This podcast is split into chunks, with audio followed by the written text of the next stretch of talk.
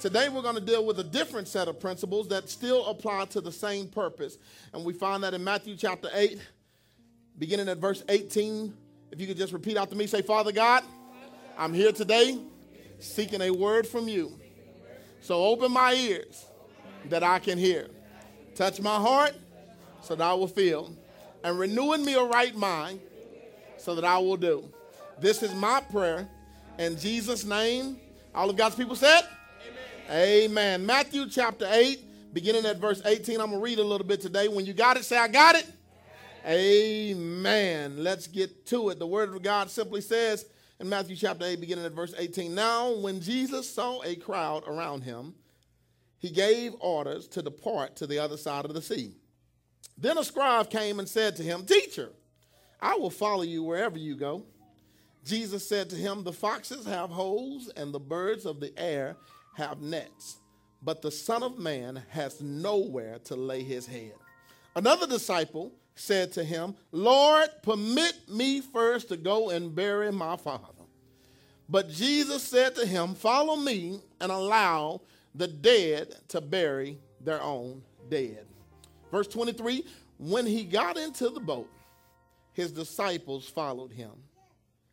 And behold, there arose a great storm on the sea, so that the boat was being covered with the waves. But Jesus himself was asleep. And they came to him and woke him, saying, Save us, Lord. We are perishing. He said to them, Why are you afraid? you men of little faith. Then he got up and rebuke the winds and the sea, and it became perfectly calm.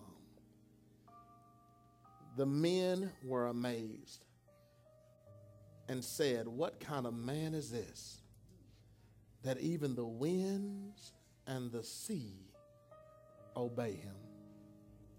For a moment today, if we lift up this text, I simply want to talk to you about a topic Are you set? That's the question of the day. Are you set? You may be seated in this place. We know what it means to be ready. When God calls you, you have to have that ear to hear him when he calls. You have to have a heart that is willing to do what he's asking you to do. So we know exactly what it means to be ready. The challenge today is to understand and define what it means to be set.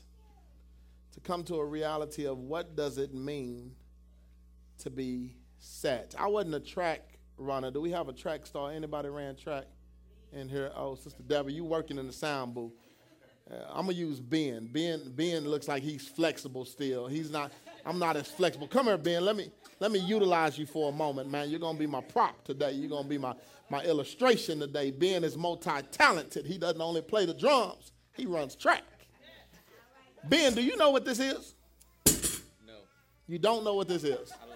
I've never seen that. You've never seen this before. In all of your years on this earth, you've never seen this before.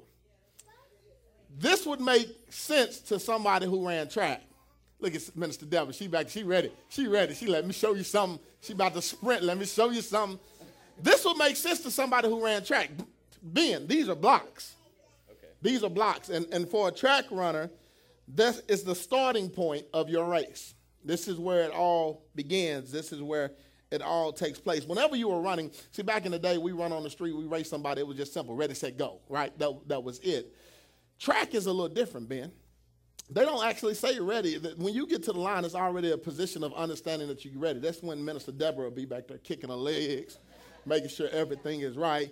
She gets into a position, make sure everything is good. And and then she gets into a position. Do you know the position that she gets into? Is it like on all fours? Basically, yeah. So, to, so to get down, Ben, you were supposed to be doing this, not me. And so basically, you get down and, and you get ready and you shake yourself out, and they have a line there. And the purpose of this line is for you to position yourself. When everybody hits that line, Ben, what happens is everybody is ready. Everybody is in a position that's ready. They know that they're here. Their purpose is to run the race. They have a responsibility. They have something to do. Uh, now, I'm a little bigger than you, Ben, so I'm going to let you do the next part. I want you to get into the ready position like I just did. You got to kick your legs. Everybody say, Ben, kick your no, no, Ben, you got to do the whole thing. This is what them track players do. You got to stretch. All right, so Ben's getting ready. Ben's getting ready. All right, Ben. Yeah, Ben's ready.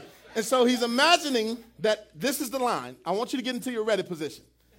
So you're basically down on your, yep, yep, that's it, Ben. Uh, Put your hands up just a little bit. That, there you go, Ben. You're locked into the line. Now you have a responsibility to get into the set position. Now, the set position is a little more difficult, Ben. I'm going to help you with the set position. We're going to make sure this doesn't move. With the set position, you not only have to be down, but you have to lift up. You got to get ready. There you go. Now, the issue with this, Ben, is you have to stay in that position. See, you're not trained, Ben. You're not ready for this. You're not ready. You are supposed to stay in that position until they say go or until they fire the pistol. You understand what I'm saying? Ben, I've used you enough. I'm going to let you grab a seat. That's the whole position of a track player. Now, I want to teach you something. I believe this same principle can apply to us in life as disciples. We know what it means to get ready. We're showing up to the race. We're on the line. But that position that is required to get in that position that requires discipline, that position that requires you to hold it until it's time for you to move is the challenge for us. That's the set position. And the reason why that's an issue, because if you were really running track and you shifted out of that set position, you know what would happen? They would, they would, they would stop the race. You would have to stop and start over. Why? Because that's a false start you have to go back and try it again. I want to lift up a principle today to make sure that you possibly can understand this. Is many of us are going through life where we're supposed to be set, we're having a bunch of false starts. If this was football, we're jumping off sides. We're doing what we're not supposed to do. This set position applies to your life. Are you stable? Are you in the position that you're supposed to be in so that you can receive what's supposed to happen to you? The race can't begin. You can't go until you get to the set position in life. Amen? Everybody say, Am I set? Let's get set. When we look into the text today, there's an issue that is present that we see right off the bat. We, we can't address the problem until we know the issue. The first issue that we come to understand when we look at Matthew chapter 8 is that Jesus looks at his disciples, not the storm ain't the problem, the storm ain't the issue. The problem is that Jesus looks at his disciples and asks them a simple question Why are you afraid, you men of little faith? What is the problem in the text? The problem is the people's faith. Faith is their issue. Faith for a believer is where we get set. Faith is where we stand. Faith is the substance of things hoped for and the evidence of things not seen. Faith without works is dead. Faith is, is a central part of our DNA as believers. You can't be a Christian without having faith. You must have faith. So the disciples, the followers of Christ who have went several places with them, he has seen them heal lepers. He, they, they experienced him catching all the fish. They've experienced all of these things taking place. But here it is that now they're called to leave with Jesus. And the problem is they don't have faith. They're living a life that's supposed to be full of everything that they could possibly ever want. A life that has all the substance, a life that has all the understanding, that has everything that they could possibly desire. But they can't unlock it because they don't have this key called faith. Faith is deterring them from reaching their destiny. Many of us have grown up in church and we've heard this word faith spread it over and over. We've heard this word spoken into our lives. You got to have faith. You need to just believe. I want to make sure that we totally understand what faith is. One of the first things I want to show you, should be up on the screen, is faith is a mental desire partnered with a spiritual belief that produces because of physical actions. Everybody read that with me. Say, faith is a mental desire partner with a spiritual belief that produces because of physical actions. That is faith. Faith is the substance of things hoped for and the evidence of things not seen. I want to show you that in the text. Go to Hebrew chapter 11 with me. Hebrew chapter 11, verse 1. If you can't catch it, it'll be up on the screen. The screen simply tells us now faith is the substance of things hoped for and the evidence of things not seen. This is where we get the principle that faith is a mental desire mixed with a spiritual belief. What do we mean? A mental desire mixed with a spiritual belief. When you look at the first part, it says, Now faith is. It's giving us the definition, the understanding of what is faith. What is faith? It's the substance. That means it's made up of these two things that we're putting together. It's like two chemicals that you mix together to make a new formula. The first chemical that's applied is the things hoped for. If things are hoped for, where does hope begin? Hope manifests in the mind. In order for you to want something or hope for something, you have to begin to think about it first. Many of us don't understand that our mind has just as much power as our mouth. When we what we think is what we'll end up reaping. What we say is what we will receive. So if we really want to move forward with a faith mindset, we have to understand that faith is a mental desire. Faith is what we think we want. See, some of us are double minded. And, and, that's the issue with our faith. One minute we're saying that God is going to do something, the next minute we're saying God ain't strong enough to get it done. If your mind is not stable, if your mind is not made up, how can you expect God to move on your behalf? You don't even have a made up mind about what you're believing God for. One minute you want it, one minute you don't it. We have to get a hold on our mental desires. What is it that you truly desire? What is it that you're truly hope for? Do you really have an understanding of what you're asking God for? Or are you just saying stuff just to be saying stuff because you don't want to appear that you're not deep enough to receive something from God? We have to get to the point where we understand faith begins with my mind.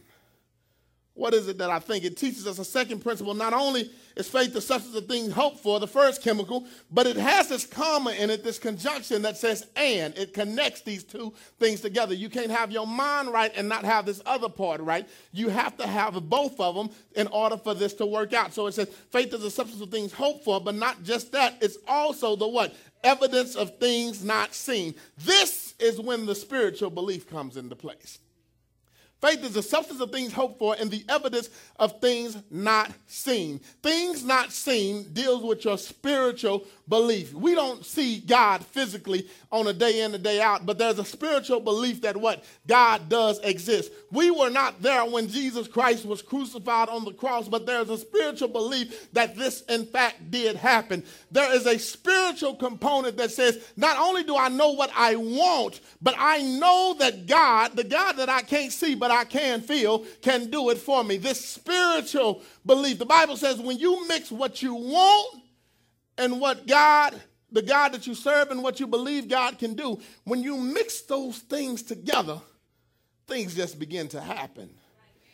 Uh, things just begin to, to take place. They begin begin to form. They begin just to mold. Uh, you can't begin to explain it. It's like a seed that's placed up under the ground. All a seed needs is soil and water. If you can get some good, rich soil and a little water and pour that water on that soil, something begins to happen beneath the surface before you can even see it. See, some of us think a plant is not a plant until it forms above ground, but a plant's first produces roots before it produces anything else. Why? Because it knows before I shoot anything up, I got to make sure that I'm stable beneath. I got to make sure that everything is right on the bottom. This is faith. See, some of us don't understand when we're asking God for something, we're looking for it to manifest on the outside, but we ain't built the foundation on the inside. God can't give you what you want now if you're not ready for it. I, am just trying to help somebody right now. You want that husband, but you ain't did what you need to do to fix you. You want that job, but you ain't did what you needed to do to make sure you're responsible. Faith is the substance of things hoped for, what I want, and the evidence of things not seen. But catch this as a third principle that we have to understand because not only faith is a mental desire, not only is it a spiritual belief, but it teaches us that faith is a physical, requires physical action. James chapter 2, write it down. James chapter 2, verse 26. If you don't have it, catch it on the screen. The Bible says, For For as the body is without the spirit is dead, so faith without works is also dead. I, I didn't make up this. This is in the text. The Apostle James is writing, and he says, he uses an analogy. He says, the body, this, this is what you walk around with. If you didn't have a spirit, you're dead. And he says, just like you couldn't live without a spirit, then therefore, uh, if your faith doesn't have works, whatever it is that you're trying to achieve is dead. I need to really help somebody because we'll, we will miss that. The body without the spirit, why is this something new for us? Because many of us think it's just our heart that keeps us going. See, the heart is just a circular system that God decides to put in motion just to keep the body moving. But what makes this body worth something is the spirit, the soul that dwells within it. If there's no spirit man on the inside of this frame, it's just an empty shell. It, it, doesn't have the ability to think, it doesn't have the ability to love. Your mind is just something that's there, that's functioning off of what the spirit man is asking it to do. This is why we need to be feeding our spirit man more than our physical man. We spend more time feeding this physical mess that we see when we don't realize that our spiritual one is the one that keeps us strong. Our spiritual one is the that determines how long we truly live, the everlasting life. The spiritual man is what we all should be waiting, working on. But you got people like Ben that go to the gym every day and he, he pumping weights just want to look good on the outside. Then you got some of us that will never pick up a Bible a day in our lives, never learn who really created me. I know my mom and daddy made me, but who really created me? Who, who gave them the ability to form me? What, what is my purpose? No one creates something without a purpose. And so we have to get to a point where we understand that faith it's not only the substance of things hoped for, but the evidence of things not seen. In other words, we have to realize also that faith without works is dead. So it doesn't matter what I believe, it doesn't matter what I desire. If I'm not willing to put in the work, it means nothing. My, my desire and my belief without works is guess what? A wish. It's just a wish. I'm wishing upon a star that something would happen. Why? Because I desire it and I believe it. Many of us are walking through life wishing from God instead of expecting from God, instead of moving by faith. Anytime you see God move within the Bible, you see it over and over. Not only God, but even his son, Jesus Christ, the part of the Trinity. What do you see happen? The Bible says God was moved, he was compelled by compassion there was something that the people did that changed God's mind or caused God to move on their behalf. We've studied Nineveh. We talked about Nineveh. Nineveh was doomed. They were supposed to be dead, slaughtered after 40 days. But what did they do? They believed they had a desire. What was their desire? I want to live. Their belief system is if I sacrifice, if I fast, if I submit myself and be humble to God, then God will change. And what did they do? Not only did they have a desire, not only did they have a belief, but they put that thing into action. They put their sackcloth over their body. They, they rubbed ashes on themselves. No one ate. They began to put in action. They took their faith and connected it with their works. And as a result of it, what happens? God was compelled to recant. He was compelled to allow them to live. I'm trying to help you because if your faith is not set, you can't produce. If your faith is not set, the only thing that you're guaranteed to do is perish because your faith is not set. I want to help you understand something because many of us, when we come to Christ as believers, we're like these two first individuals that were mentioned in the text. Two individuals that were originally mentioned in the text one was a scribe. And the scribe responsibility was to take notes, to keep records. And he came up to Jesus and he said, Jesus, I will go wherever you go. Isn't it amazing how so many of us want to be seen? Jesus has already given the command for the disciples to enter the boat. If you're a true disciple, you just follow. You don't have to say anything. Your actions speak for themselves. But this disciple, this individual runs up and says, Jesus, I will go wherever you want me to go. He didn't have to say anything, but he tried to get some brownie points that day. He didn't expect for Jesus to look him in the face and say, you know what? Hey, foxes have holes. Birds of the air has nests. The Son of Man has nowhere to lay his head. I want to make sure that you understand because some of us will look over that at first glance and not understand what was really happening there. Jesus was dealing with a mindset of an individual. Not only was he dealing with his mindset, but he goes to the next individual. The next individual says, Jesus, I'll go with you. But I got to bury my daddy first. Let me bury my father, and I'll follow you. Jesus looks him in the face and acts like most of us pastors should I can just tell you the truth. Son, let the dead bury the dead. He didn't tell him what he wanted to hear. He told him the truth. Let the dead bury their own dead. Come on and get in this boat. Bible says the disciples followed him. I want to deal with these first two principles because these are the foundations that many of us base our faith on. Many of us base our faith on two simple principles. Uh, the first one is that of the scribe. What was that? What was the scribe principle? He was willing to follow Jesus because of what he could get. This is why Jesus says to him, "A fox has holes, and the birds of the air have nests. Son of Man has nowhere to lay his head." Some of us are only Christians because what we get out of the deal. That's the only reason why we're saved. And this is why our faith is so shaky. Because when we don't get what we want, we're ready to leave. When things don't seem to be going right, when they don't seem to feel good to us, when this didn't go according to my plan, uh, now Jesus, I didn't sign up for this. This is why Jesus gives them the warning: the foxes have holes, the birds of the air have nests. In other words, son, if you follow me, I can't promise you that you're always going to have somewhere to lay your head. You can't follow me for comfort. There's nothing comfortable about being a Christian. We are faced with challenges every day, day in and day out. We have peer pressure. We get persecuted on our jobs. Our husbands and our wives there are issues sometimes when there's a, a, divided household. There's always problems living a Christian life. Why? Because we are living in a worldly society.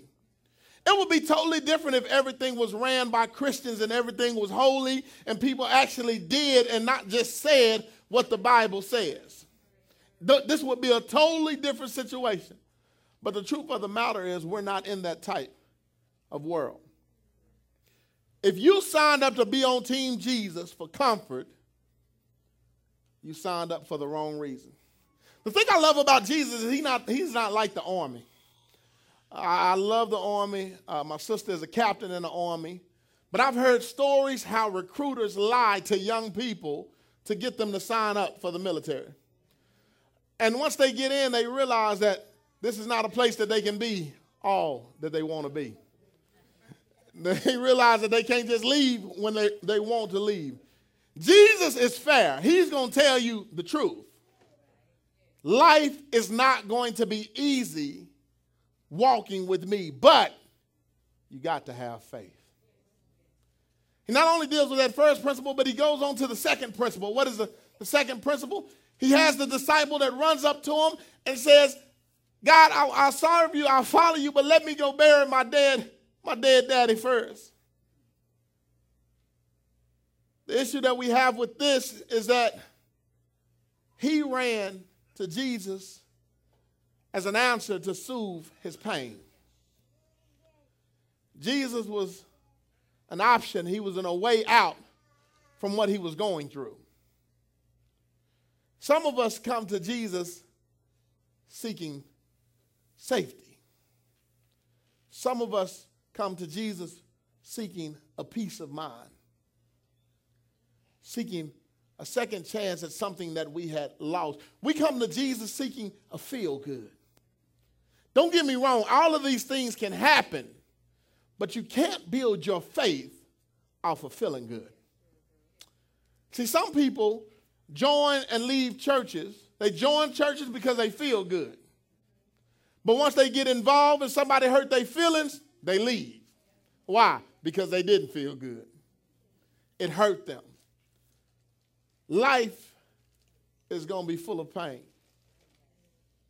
You said it right, Sister Kim. Life hurts. Jesus says to the disciple, listen, if you're going to follow me, I need you to detach yourself from your emotional issues. Let the dead bury the dead. You can't be worried about everybody else's problems, and you're supposed to be following me. Jesus' desire is to fix you, not fix all of your issues. Believe it or not, most of your issues you can fix yourself. That, that kills me uh, uh when people come to me and, and they say, Pastor, I'm with this guy. He ain't married me, and we've been together this long, and I got three babies by him. And what should I do? Why is you really coming and asking me this question? Do I need to take an IQ test on, on you? Can you pray with me about? No, I'm not to pray with you about this because you got the answer in the first place. Obviously, if it ain't worked out to the first three babies, what needs to happen? Something needs to change. There's a recipe that you ain't getting right somewhere. Many of us have the ability to fix our own issues. And Jesus says, Listen, I'm not going to wait on using you, on grooming you, on growing you, on blessing you, just because you want to sit around and hang around with your issues. If we come to Christ just for comfort, for the things that we can gain from the world, and for him to make us feel good about all the things that went wrong, and our faith is built on that, we don't have a solid foundation. Because those same things are issues you're going to experience as a believer. As a believer, sometimes you ain't going to have everything that you want. As a believer, sometimes you're not going to feel the best that you could possibly be. And so when you're when you're set in your faith, and you're not a real track runner like Ben, you can't even begin the race because you can't hold the position. You can't stay steadfast and ready. The Bible tells us to be steadfast, unmovable, always abiding in His Word. That, that's what the Word of God says to us. So if you can't stay set, you'll never get to go. You'll never get to where you're supposed to be. This is the issue with the disciples that we see in the text. They aren't set. The Bible says the waves, the winds, the water, shipwrecking, everything happens and they instantly begin to panic. Jesus is at the bottom of the boat, sleep. Now catch this. They already know that Jesus has come to die for, for the, the sins of the man of man. They know that not only has he come to die for the sins of man, but they realize that he has a certain way that he has to die. He has to be crucified. Does crucified means drowning? No. It simply is two separate types of death. But yet and still, knowing that Jesus has to be crucified, they didn't put two and two together. They sat there and they said, Well, the water is coming on, the waves are coming on, we are about to perish. They began to think it, which made them believe it. And as a result of it, they did what? Act on it. We are about to perish. I call this the panic. Because things don't seem to be right, because things don't seem to go the way I want them to go, I'm going to panic and scream for somebody to help me. You want to know why they panic? Because they allowed their old mentality to interfere with their new mindset. These disciples were what before? Fishermen. Fishermen knows when there's a bad storm on the water. They took their old mentality, what they seen as a bad storm, and they allowed it to affect their new mindset. This is the first mistake that many of us as Christians make. We try to bring that old mentality to that new lifestyle. The first thing when things don't seem to go right, things don't seem to be the way that they should be, we go back and, oh, I remember when this happened back then. We pulling those old experiences into this new life. Catch this. You can't apply your foolishness to righteousness. It, it, it, just won't. It just won't work.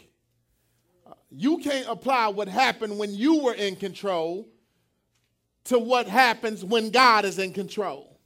Yes, if they were in control of the ship, they probably would have died. But the thing and the truth of the matter is, they were not in control of the ship. Who was in control of the ship? God. If Christ can control the ship while I'm asleep, I don't have anything to worry about. He knows what will happen. This man has killed leopards. He has caused fish to jump into my net. He has caused all of these miracles to happen, healed the blind, all of these things. They've seen it with their own eyes. And you think I'm going to panic about a little water? Getting on a boat? If anything, instead of going to Jesus and saying, I'm finna perish, I would have just been like, Jesus, hey, I just want to check. Are we all right in this situation? Is there anything that I need to do? See, many of us panic in life because we forget who's with us through life. The disciples panicked because they thought they were in this by themselves. The truth of the matter is they wasn't. Jesus was beneath the boat. Catch this. Even when Jesus is asleep, he's still working. Many of us think that, that Jesus, because he's not speaking to us right now, because we're not feeling something right now, we feel that Jesus is not working or moving on our behalf. God never stops working. The truth of the matter is, God is working this out for you. I love the way they title this in most Bibles. They title this particular part of the passage a discipleship test. If it was a test, that means there had to be a teacher administrating it. Oh, this is going to get good to you. It has to get good to you because of the fact if it's a test, who is the teacher? Who has caused these winds to flourish? Who has caused this water to raise? Who has caused this ship to shake? And why did they cause it? Well, I, I believe that while they thought Jesus was sleeping, Jesus was telling the winds to move. While they thought that Jesus was sleeping, Jesus made sure the ship rocked. Not because he wanted it to be the death of them, but he needed to use their circumstances, their situations to develop them. He needed to use what they were about to go through to build them. Why? Because what they were about to go to needed them to have more faith than they've ever had before. Am I saying that every storm that comes in your life, God has sent your way? No. Storms come because the enemy is trying to destroy you. But guess what? The enemy can't do it without God's approval. We learned when we looked at Job that what happens every time he wants to attack Job, he has to go and literally say, Lord, well, I was thinking about doing this and getting permission. If God gives the enemy permission to do something to you, it's because he believes that you're strong enough to get through it. God is not trying to see you fail. It's nothing like going to the test with the cheat sheet. You guaranteed to pass. The only way you get scared is if they change the Scantron on you at the last minute. But as long as you got the answers, the key, and all the questions are lining up and everything is right, you don't have anything to worry about. This is the problem with many of us when we go into storms. We're going in, oh Lord, not another one. Lord, I don't know if I'm going to make it through this. You ain't never seen Superman go into a fight. Oh, he might beat me this time. You got to go into this thing with a confidence, a faith that says, no matter what, God will bring me through. What am I supposed to learn from this lesson? Teacher, what are you trying to teach me now? Why is it important for me to learn lessons? Because as a disciple, I have to become a teacher. If I don't learn, I can't teach. I never can teach what I have not learned. I can't tell somebody how to get over drugs if I've never been addicted to drugs. I can't tell somebody how to make it after being out of prison if I've never been in prison. I can't help somebody that has been domestically abused if I've never experienced it. If I truly want to help somebody, sometimes I have to learn it. And I should feel good that God knows that I'm strong enough to endure whatever it was that I've been through. It did not break me, but it did, in fact, make me it put me in a position where I can now say that my test has developed into a testimony. I'm not worried about what happened to me in the past. I'm not worried about who put me down, who hurt me. I'm not going to let this yesterday interfere with my tomorrow. I'm going to learn the lesson that I'm supposed to learn so that I can live the life that I'm supposed to live. I want to be set in my faith. Again, I'm not saying there's nothing wrong with running to Jesus because you're hurt. It's nothing wrong with running to Jesus because you're looking for a better life. But what I do want you to understand that you can't base your faith off of those things. Because when you get your good life, what happens? You say, I don't need Jesus anymore. When you're no longer hurt, and you feel good about yourself, you'll say, I don't need Jesus anymore. And the problem is that you see yourself falling back into the same situation. Why? Because of the fact that what has changed is that you have left God. I want to help you understand how do we get set? This is what I want to get to a point. How do we get set? And set is a, a series of three questions that I need you to ask yourself. Everybody who knows me knows I love acronym. So when I say the word set, I'm using it in an acronym form because it has a meaning that we should be able to apply daily in our lives. We see what happened with the disciples. The disciples, the water, everything came on, and instantly they began to panic, and out of their own mouth, they said, Save us, Lord, we are perishing. They spoke death upon themselves. Their faith was now that they were going to fail rather than have a future.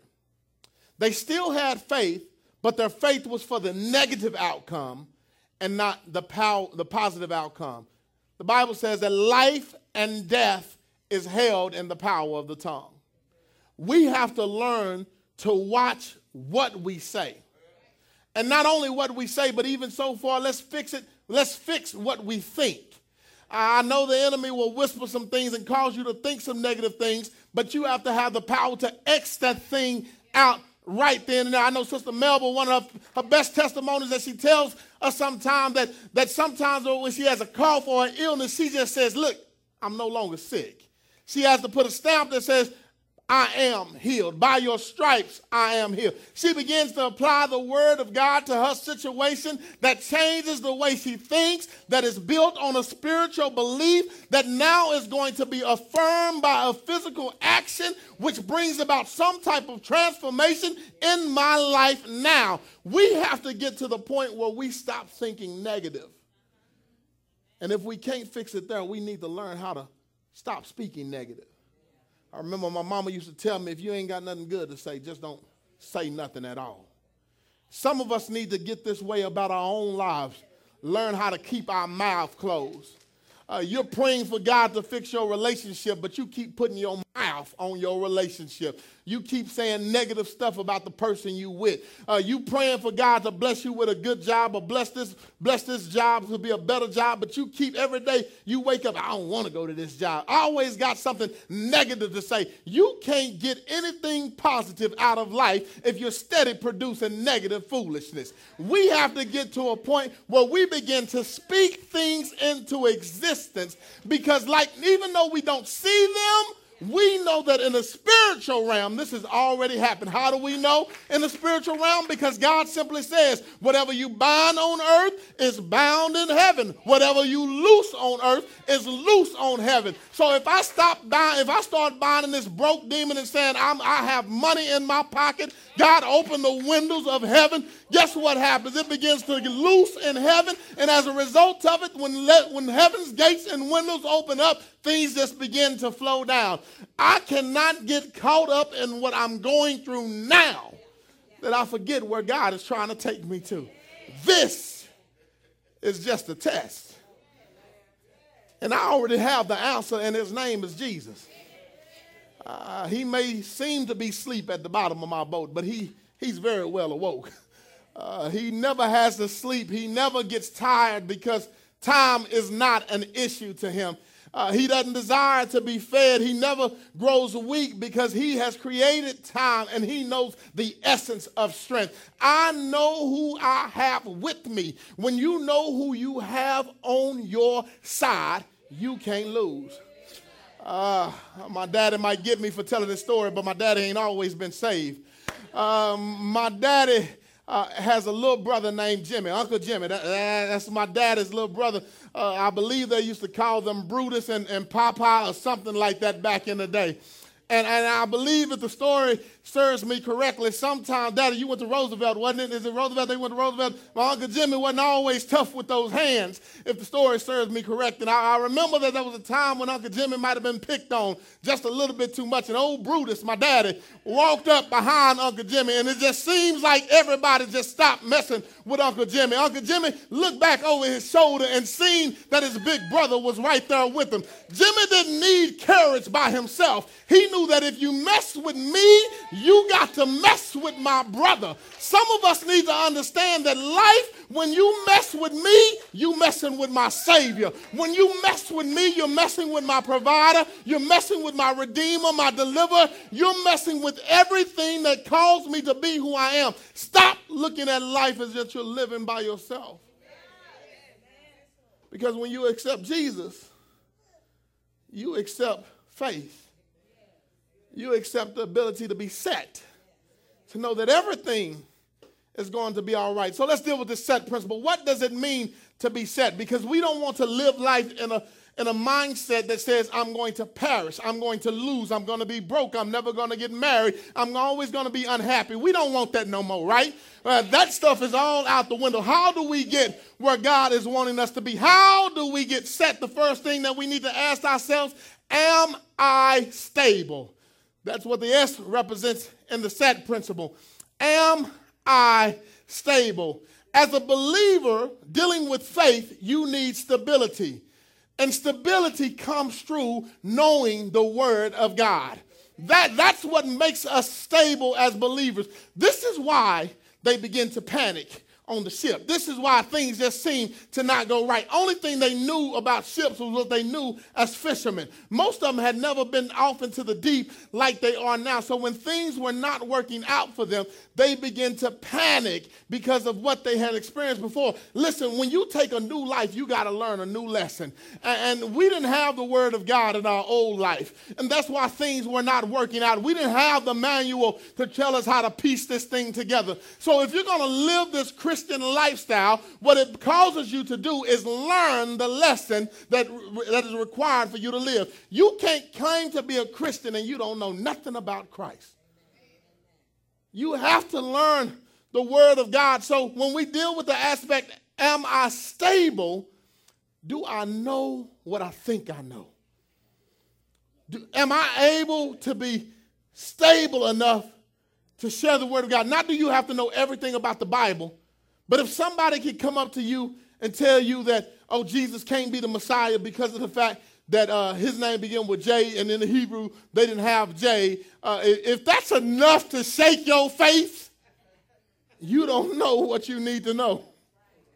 If that's enough to make you question who God is in your life, then you're not stable. You have not experienced enough of God. You have not seen enough of God. You have not prayed enough to God. You have not fasted enough where you know what you know. There is nothing nobody can tell me, even if I don't have the answer, to make me doubt who God is. Why? Because I've experienced Him day in and day out. And for you to call my God fake, you calling me fake because I know what I know.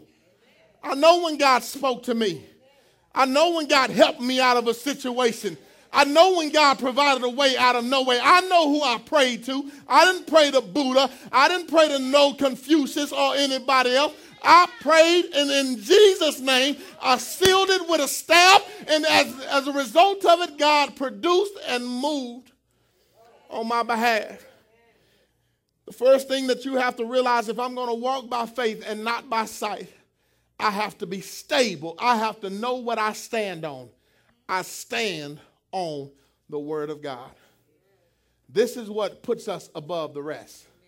God's Word is what provides stability in our life. If you want your faith to grow, allow your knowledge to grow.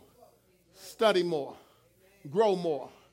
When you begin to hear the voice of God because you've learned His voice, you've seen His word, you begin to activate it, you unleash God within your life. Now you can truly experience who God is. You can see God in every motion. This is the thing. Listen, uh, I, you can go through a maze and get trapped over and over.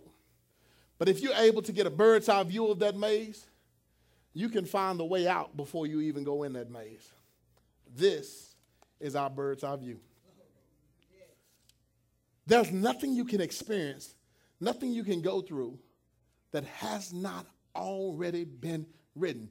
It may have been repackaged, it may got some new threads, it may look a little different, but it's still the same thing. If you want to be sure that the storm does not bother you, get stable. If you're stable, you have nothing to worry about. The reason the disciples panicked because they were not stable. They were worried. This water is splashing, everything is rocking. This doesn't seem right.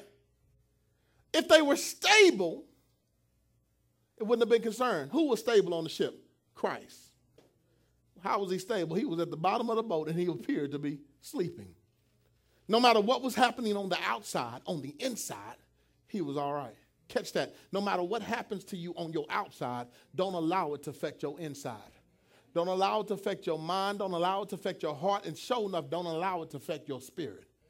Keep the inside right. The enemy has reign and rules to try to attack the outside. Catch, try to attack. Try to attack. It's okay. Uh, it's like a scar. If you ever get a good cut on your arm or your hand or somewhere and you, and you, and you allow it to heal, you'll notice that the tissue that heals it is a lot tougher than everything else around it.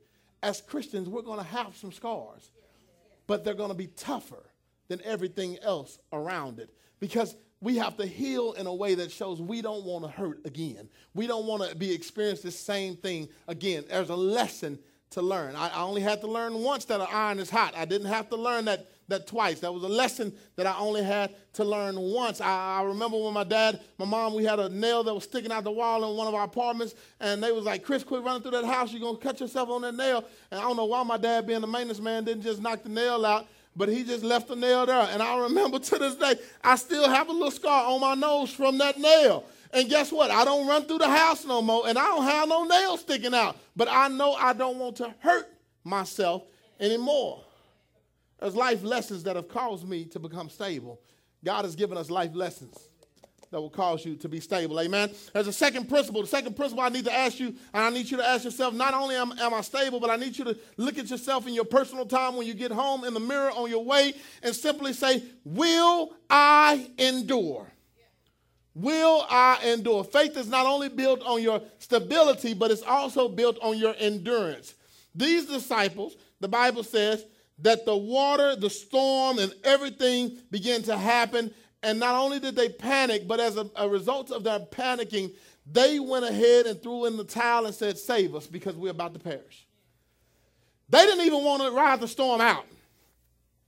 They simply came to Jesus and said, Life is over. We, we're about to die. It's, uh, it's, it's finished. This is the big one. It's not no tomorrow. Uh, this is everything that came out of their mouth.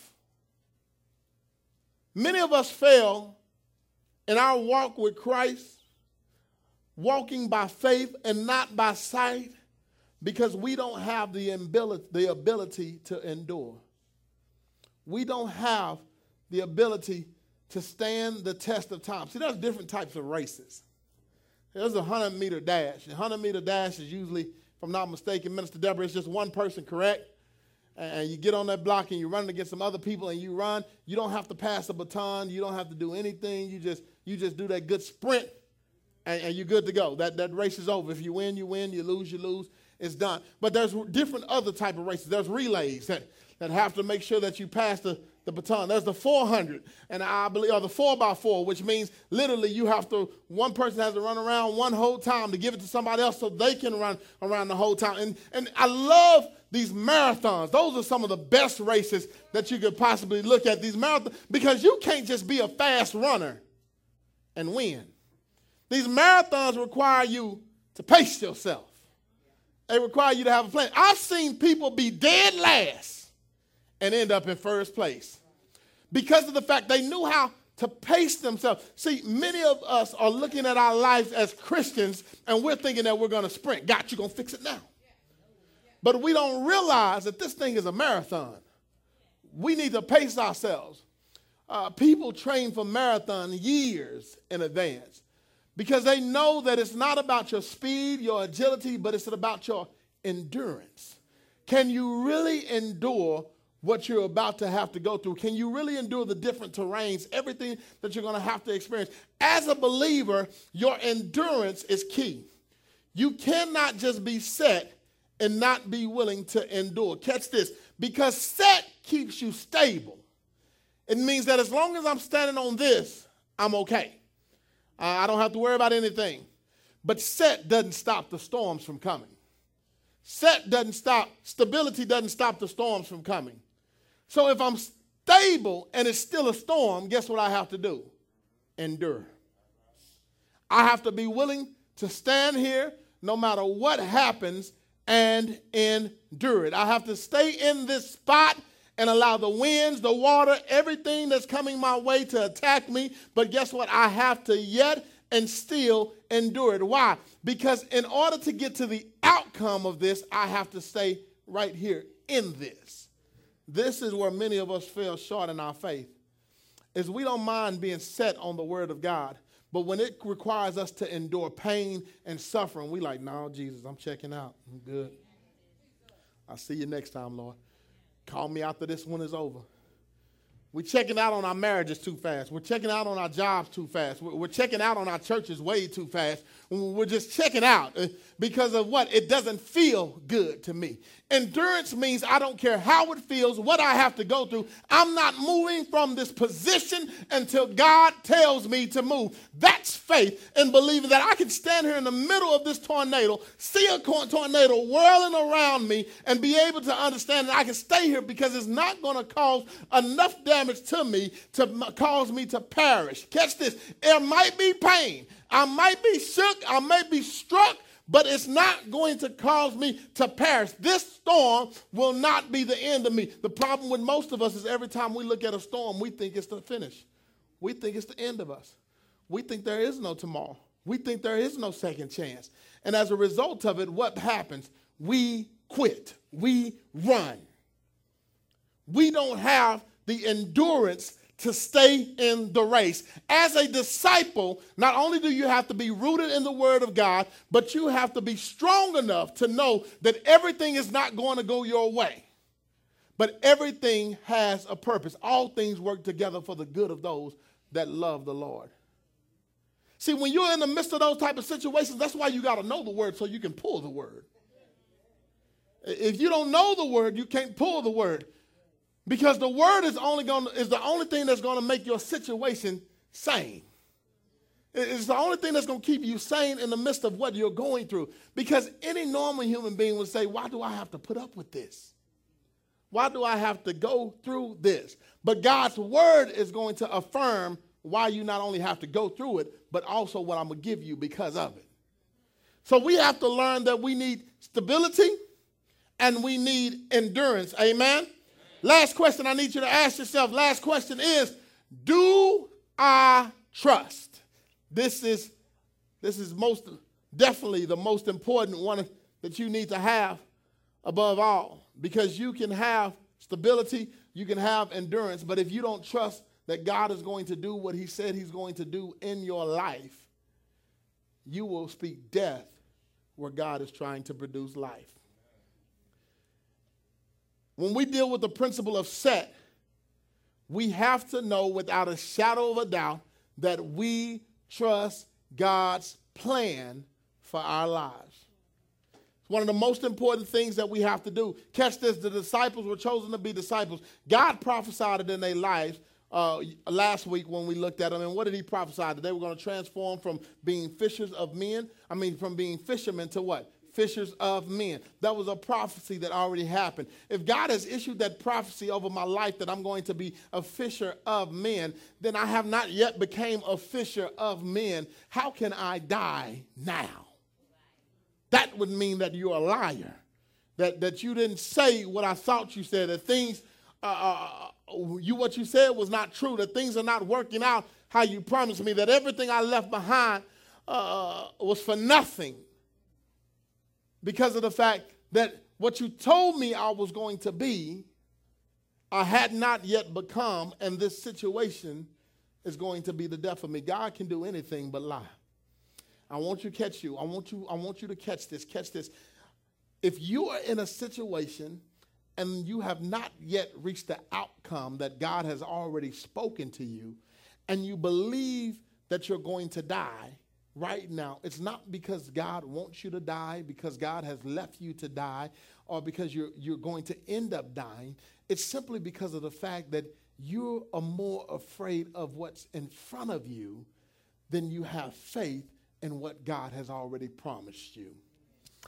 Uh, there's not a situation in your life that can detour you from being who God has called you to be.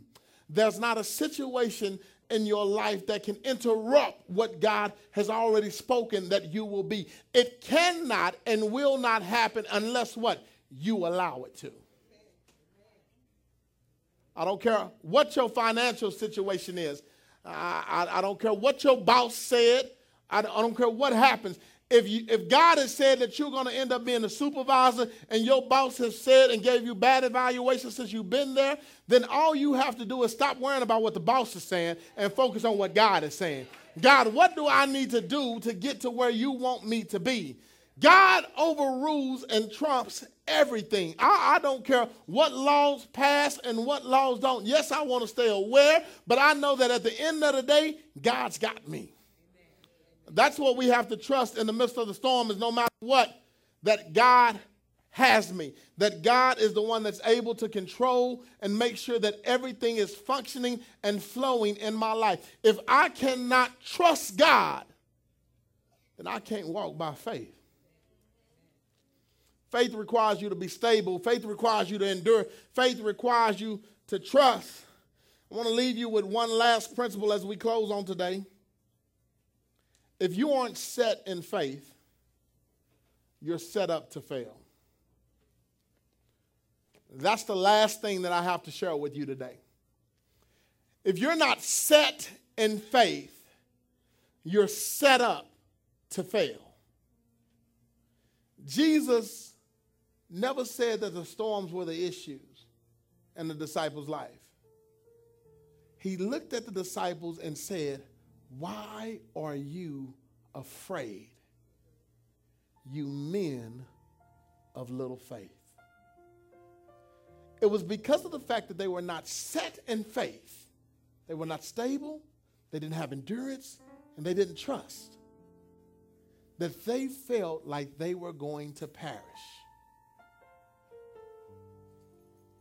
If you want to make sure that your life is not a failure, if you want to make sure that you stop repeating the same cycles over and over, then it's time to get set. It's stop, time to stop playing hopscotch with the Bible, picking what you want to land on and what you don't want to land on. It's time to stop playing peekaboo with church. Now you see me, now you don't. If you are real about this, it's time to sign up for the race. It's time to get yourself in a position where you know that you're ready. Because God has chosen you above so many others. And because of the fact that God has chosen you, you are placing yourself in a place where you are set to endure whatever it is that God has for you. That you're stable in His Word. And that you're walking through life ready to face whatever because you trust the God who has created you, the God who has redeemed you, and the God has already prophesied to you what tomorrow holds. But if you're not set in your faith, then you are set up to fail.